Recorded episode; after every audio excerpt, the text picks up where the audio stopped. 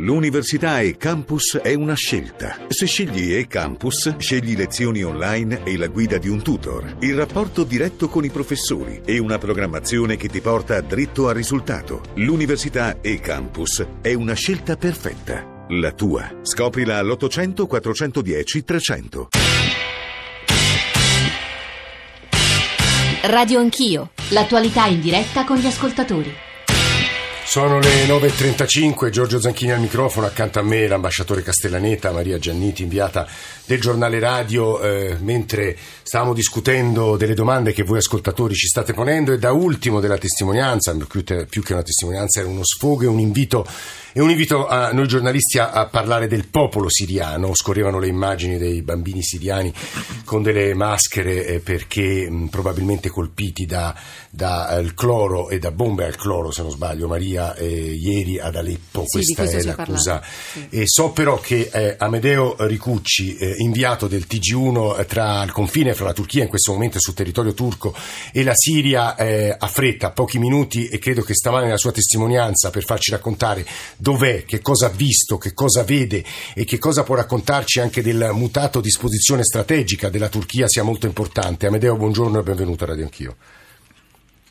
Sì, buongiorno a voi, grazie. Io sono a proposito di bambini, sono in questo momento all'interno di una scuola uh, di bambini, molti dei quali sono uh, scappati da Aleppo. Io gli stavo facendo vedere perché me l'hanno chiesto una foto del piccolo Omran che tutti gli italiani ricorderanno, la foto che, che, ha colpito le opinioni pubbliche occidentali e, e una valanga di, di, bambini mi ha raccontato storie altrettanto tragiche uh, e sono quindi uh, i fratelli di Omran uh, ed è pff, mo, molto pesante come situazione. Qui siamo a Killis che è al confine, una città che è stata martoriata dai razzi dell'ISIS per diversi mesi, adesso da quando è iniziata la guerra nella guerra, come la chiamo io, cioè la guerra dei turchi sia contro l'ISIS che contro i curdi, la situazione sta un po' cambiando in questa regione.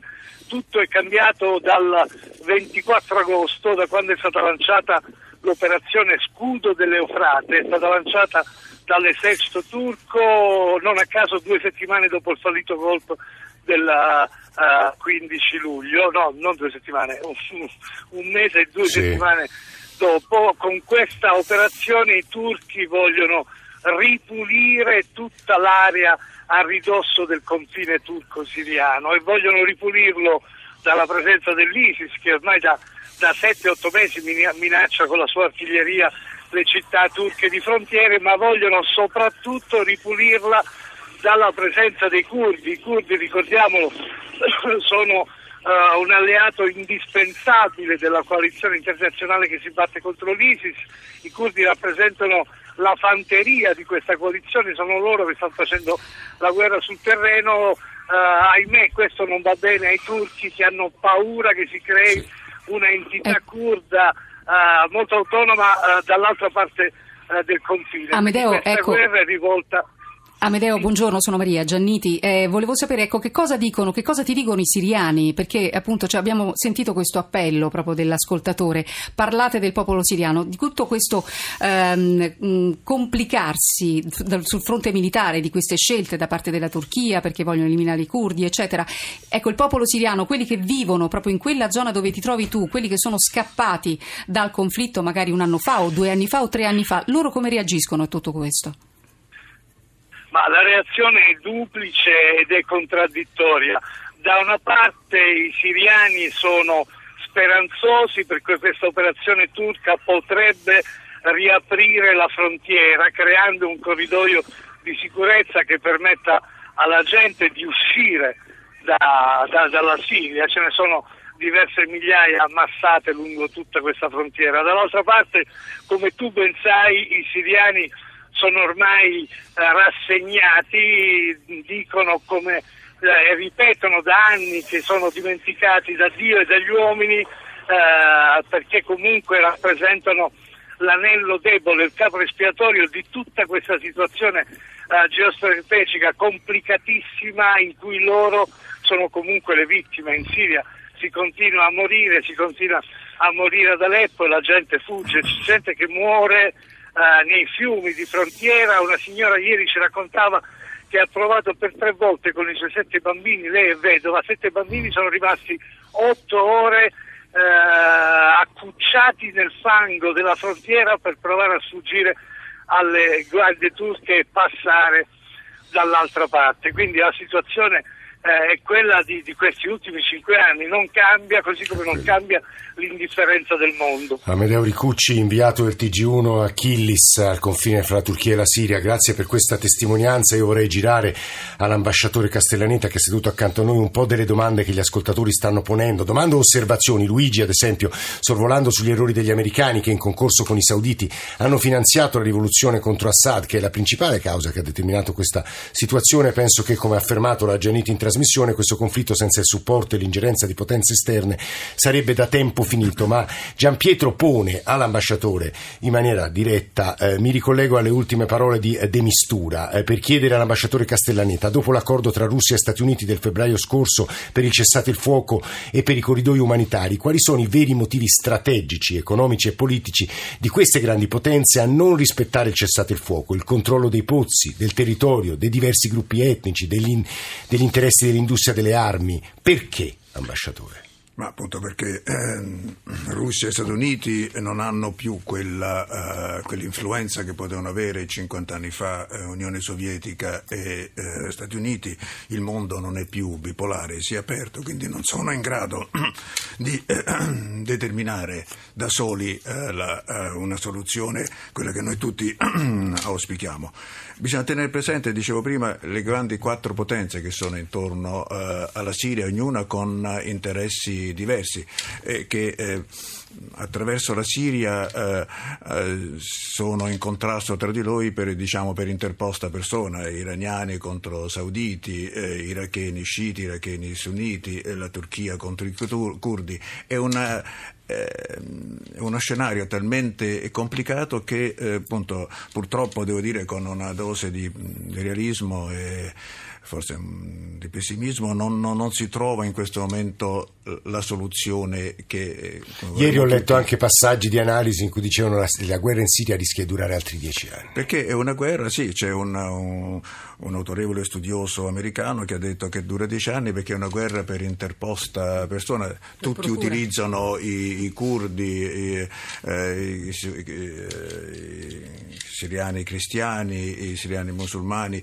tutto, ognuno ha una propria fazione e, cercando, e nessuno riesce in questo equilibrio triste eh, a, a sopra. E poi c'è il fattore Assad, ambasciatore. E poi c'è il fattore Assad che sembrava finito qualche, qualche tempo fa, diciamo ormai qualche mese fa, invece che ha ritrovato una sua forza anche perché ha avuto questo appoggio dei, dei russi molto, uh, molto, notevole, proprio in, in, equilibrio con gli altri. Quindi bisogna essere realisti, io sono d'accordo con l'ascoltatore di prima, diciamo pensiamo al popolo siriano, tutti noi pensiamo al popolo siriano senza uh, distinzione, anzi io come Presidente del Comitato Italiano del World Food Program so quanto il World Food Program sta facendo per le popolazioni siriane rifugiate al di là della frontiera, il World Food Program che poi ha la sede centrale a Roma è la più grande organizzazione umanitaria delle Nazioni, Nazioni Unite, quindi non, eh, sappiamo quello che è sul terreno eh, la, la, sofferenza, la tristezza di queste popolazioni, però realisticamente dobbiamo capire che se noi non diamo forse un maggiore sostegno alle quattro grandi potenze regionali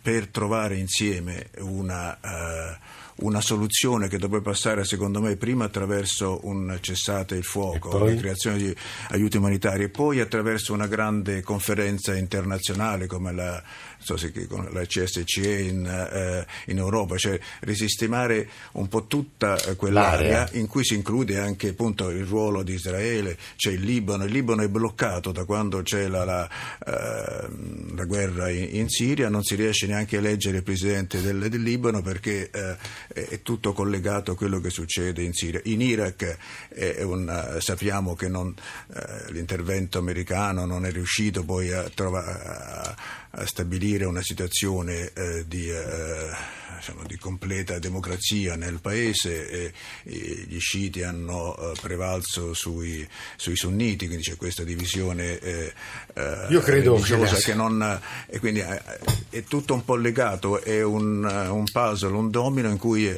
c'è un aspetto umanitario in cui tutti siamo appunto... Poi c'è un aspetto militare e un aspetto, aspetto militare. Ma Se, sta diventando un po' ambasciatore la tomba della diplomazia questo conflitto siriano?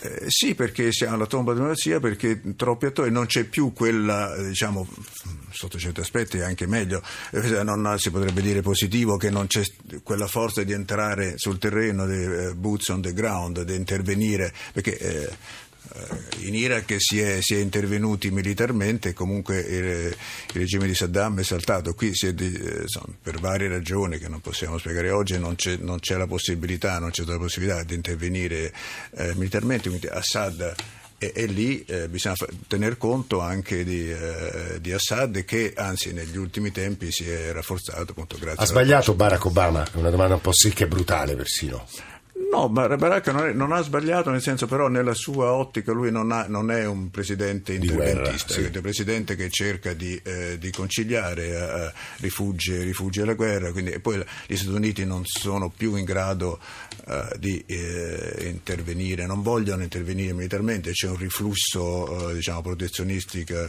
protezionistico americano che no, una, un intervento in, come è stato in Iraq è improponibile in questo momento. C'è Valeria Giannotta collegata con noi da Ankara Ankara e tra pochissimo la sentiremo. Volevo però rivolgere a Maria Gianniti una domanda eh, che credo sia a beneficio degli ascoltatori come chiarimento, perché poco fa tu ponevi all'ambasciatore eh, De Mistura eh, una domanda che sui giornali ho letto abbondantemente, cioè uno dei motivi di dissidio tra americani e russi riguarda i corridoi umanitari sì. a Aleppo, perché i russi li vogliono dalla parte di Assad e gli americani dalla parte Esattamente, quello che si è verificato quando c'è stata la possibilità di ci sono adesso senza andare andare nel particolare, c'è stata la possibilità di alcuni di lasciare delle zone assediate. Eh, il problema è dove va questa gente. C'è stata la possibilità di alcuni della popolazione di Aleppo, o meglio, eh, il regime di Damasco ha dato la possibilità eh, di lasciare delle zone assediate, ma poi alla fine sono stati pochi, potevano soltanto andare verso Damasco, quindi sono stati pochi quelli che ne hanno approfittato. Lo ricordava Medeo Ricucci. Quello che si chiede è di a, a, a, quello che chiedono ehm, i siriani che sono rimasti intrappolati ad Aleppo è di avere la possibilità di lasciare eh, Aleppo e quindi di andare verso la Turchia, avendo un passaggio sicuro. Ma che cosa vuol dire adesso passaggio sicuro? In che zona si passa? Ecco, questo è. E probabilmente quello che sta facendo la Turchia, creare quella famosa zona cuscinetto che chiedeva fin dall'inizio del conflitto, se la sta creando da sola, a danno dei curdi e probabilmente comunque questa permetterà a uh, tantissimi siriani che vogliono lasciare per esempio la zona di Aleppo di andare verso la Turchia, ma saranno altri profughi, saranno, insomma è tutto estremamente La Turchia complesso. dal punto di vista storico-geografico è paese decisivo, è inutile che lo, che lo, dica io, lo sappiamo benissimo, Valeria Giannotta insegna scienze politiche e relazioni internazionali all'Università di Ankara, spesso ci ha aiutato a leggere tutti gli enormi accadimenti degli ultimi mesi, se non anni in Turchia e eh, leggevo nelle analisi di questi giorni che la Turchia in questo periodo storico è è riuscita a diventare l'arbitro di alcune delle crisi che anche assillano l'Europa, assillano l'Occidente. Valeria Giannotta, buongiorno e benvenuta. Buongiorno a voi. E io vorrei che lei ci aiutasse a spiegare agli ascoltatori eh, il nuovo ruolo, la nuova strategia della Turchia, un tema che hanno introdotto Maria Giannetti, l'ambasciatore Castellaneta, lo stesso Staffan de Mistura, ma insomma specificasse quali sono gli obiettivi adesso eh, del, del, del, presidente eh, turco e soprattutto eh, che cosa eh, può, può, provocare in termini geopolitici, di nuovo ordine geopolitico, Giannotta. Ma sì, sostanzialmente la Turchia ha ripreso un po' quello che è un ruolo attivo nella regione, no? E sostanzialmente a favore di un cambiamento in chiave democratica. In questo si è, si è ammorbidita molto sull'eventuale transizione politica, quindi la, la, la dipartita di, di Assad da, da, dalla Siria. Sostanzialmente gli obiettivi di Ankara oggi sono tre. Innanzitutto creare una zona di sicurezza, una zona cuscinetto ai propri confini. Cioè dire che l'elemento sicurezza al confine con la Siria è anche una questione interna. Daesh ha già colpito la Turchia, da ultimo il terribile attacco di Gaziantep del 20 agosto scorso, a cui prima eh, ha, ha fatto riferimento all'attacco dell'aeroporto di Ataturk. Si, si, si va indietro nel passato, la, la, prima mossa di Daesh è stata proprio a Toruc nel 2015. E poi proprio una, un altro gruppo terrorista però a firma kurda separatista che agisce anche ai confini con la Siria. Internamente abbiamo le, le fazioni del PKK che sono considerate organizzazioni terroristiche non soltanto da Ankara ma dalla comunità internazionale e la sua costola siriana, il PYD, che agisce ai confini con la Siria. Quindi sostanzialmente anche per la stabilità interna di Ankara è fondamentale ripulire un, il lungo confine, ricordiamo che i chilometri che dividono eh, lungo tra Turchia e Siria sono quasi 900, quindi non, non è una misura irrisoria. Sostanzialmente con l'apertura del secondo varco Ankara ha ripulito quasi 680 km quadrati, quindi di, di, di confine parliamo di uno spazio che varia dal eh, villaggio di Azaz fino a Gerapoli. Sì. I varchi che Turchia ha aperto sono Kakmish, quindi in riferimento a Gerapoli il 4 settembre scorso, mentre domenica scorsa il secondo, il secondo varco è quello che passa da Kilis, quindi territorio... Sì, dove sta la Ricucci, da dove ci parlava il nostro inviato, sì. Eh, con, grazie a questa zona a cuscimento, quindi il ripulimento di questa zona, si vuole dare anche supporto alle forze della coalizione mm. e quindi eliminare il terrore da... Eh, Giannotta, spieghi, spieghi agli ascoltatori, poi la faccio finire, perché questo nuovo operazione, ruolo, poi sulle definizioni bisogna intenderci, della Turchia, non dico che sia esiziale, ma va contro gli interessi dei curdi, se va contro gli interessi dei curdi. Giannotta, lo spiega agli ascoltatori. Va contro l'interesse della fazione armata e separatista dei curdi, cioè, parliamo non soltanto dell'etnia kurda ma dell'organizzazione interna comunque che agisce in Turchia a nome PKK e quindi la sua costola siriana del paese ehm, che appunto ha già orchestrato degli attacchi terroristici in, seno alla Turchia. Ricordiamo i due terribili attacchi di Ankara del febbraio sì. del marzo scorso. Quindi sostanzialmente la Turchia si, trova in una posizione estremamente fratturata al suo interno, i cui effetti però derivano e arrivano dal confine siriano, quindi un effetto di spillover dalla, dalla Siria verso la Turchia e viceversa. Sostanzialmente però vorrei far presente che la, il nuovo attivismo di Ankara è stato reso possibile e questo secondo me è un elemento fondamentale dalle pace fatta con la Russia. Quindi inizialmente dopo l'abbattimento del jet siriano l'ottobre scorso, quindi momento di massima tensione tra Mosca e Ankara, ehm, a seguito del, dell'attentato di Ataturk e anche del colpo di Stato interno del 15 luglio, dire, gli animi si sono riappacificati. Mm-hmm. Eh, si ha la sensazione che la Russia si abbia in un certo senso assicurato le basi strategiche sì. in Siria e eh, Ankara sia riuscita a mediare appunto sull'ipotetica transizione di, di, transizione democratica, quindi non è più ostile alla, così tanto alla presenza di Assad come eh, questa, questa, è una notazione molto importante. Giannota, davvero l'ultima cosa. La Turchia è pronta, appunto, creando una zona eh, protetta, cuscinetto, a prendersi altri profughi eh, siriani, che è poi parte dell'accordo Unione Europea-Turchia, Giannotta? Guardi, Erdogan, il presidente Erdogan è partito la scorsa notte dicendo noi siamo anche pronti ad aprire un terzo valico, giusto per creare il corridoio, creare il corridoio umanitario verso Aleppo, come è stato giustamente detto dalla, dal collega in precedenza. Eh, tramite questo valico poi si discuterà anche con gli Stati Uniti di, ehm, di liberare anche la città di Raqqa. Ovviamente la questione proprio vietnamiana è una questione altamente critica in Turchia. Ricordiamo che dal 2011 fino ad oggi sono più di 3, milioni proprio sì territorio sì. turco, di cui soltanto 260.000 allocati nei campi di accoglienza al confine.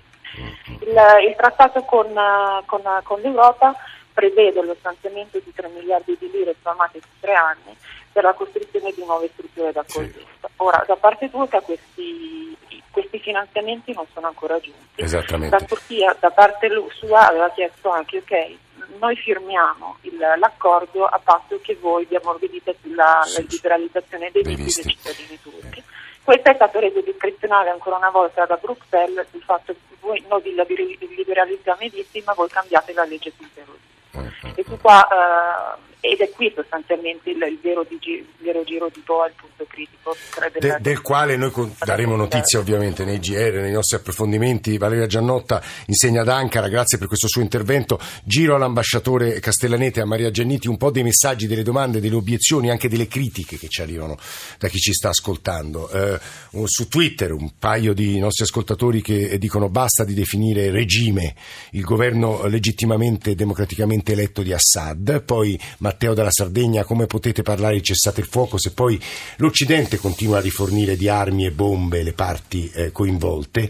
Perché quando si parla di Siria, scrive Gianfranco, si parla di regime di Assad, quando si parla di Arabia Saudita non si parla di regime, mica una democrazia. Le principali motivazioni della guerra in Siria discendono dal tentativo dei sauditi di imporre anche con la violenza il salafismo a tutto il mondo musulmano a danno delle altre componenti dell'Islam, nonché ovviamente delle minoranze non musulmane. Tutto questo senza che gli Stati Uniti abbiano mai fatto nulla per impedirlo. Ambasciatore Castellaneta, so che sono temi diversi, proviamo a mettere un po' d'ordine. Ma direi appunto, tornerei a questa base, a tutte queste osservazioni hanno un forte fondamento di verità, quindi, quindi bisogna partire da un realismo. La situazione attualmente è in cui ci sono delle forze contrapposte, abbiamo parlato molto di Turchia ma non abbiamo parlato di Iran ed Arabia Saudita che sono in effetti poi le due potenze che hanno questo forte contrasto religioso e anche diciamo, di supremazia nell'area e che non solo in Siria ma abbiamo dimenticato lo Yemen, è un'altra guerra che è dimenticata in cui appunto uh, i sauditi hanno inviato delle, delle truppe e, e, invece gli iraniani appoggiano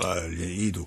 Uh, Diciamo, una, bisogna affrontare in una ottica diciamo, bismarchiana di eh, realismo e due, le due maggiori potenze eh, mondiali, eh, Stati Uniti e Russia, dovrebbero agire.